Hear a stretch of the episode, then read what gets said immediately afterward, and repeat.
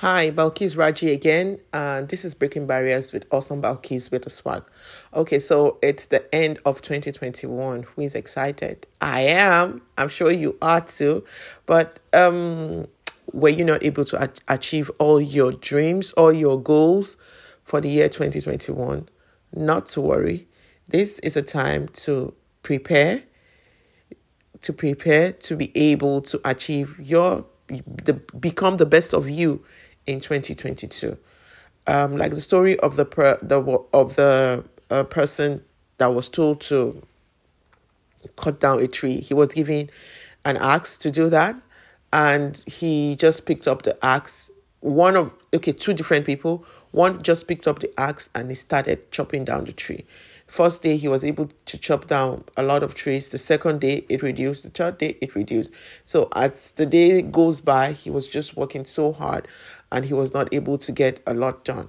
But the second person, he spent a lot of time uh, sharpening his axe. So he sharpened his axe, axe very well and he was able to do much more. And every time he comes back to do it, he tries as much as possible to sharpen his axe a lot, a little bit more before he starts to work. So it gets more easier when you are able to prepare more for the work you want to do. So if you're not prepared, properly prepared, it's just going to be like having uh, an axe you want to use to cut a tree, but it's not sharp. So let's who wants to get prepared for 2022? Let's get down. Let's write our goals, uh, and then get to work. What are the things you need? What are the skills you need to do everything you want to do? Do you need to go? Do you need to learn uh, speaking, how to speak to people? Do you need to uh, brush up uh, one or two skills that you have? You put them down and then start taking it off the box one after the other. You still have time. Yes.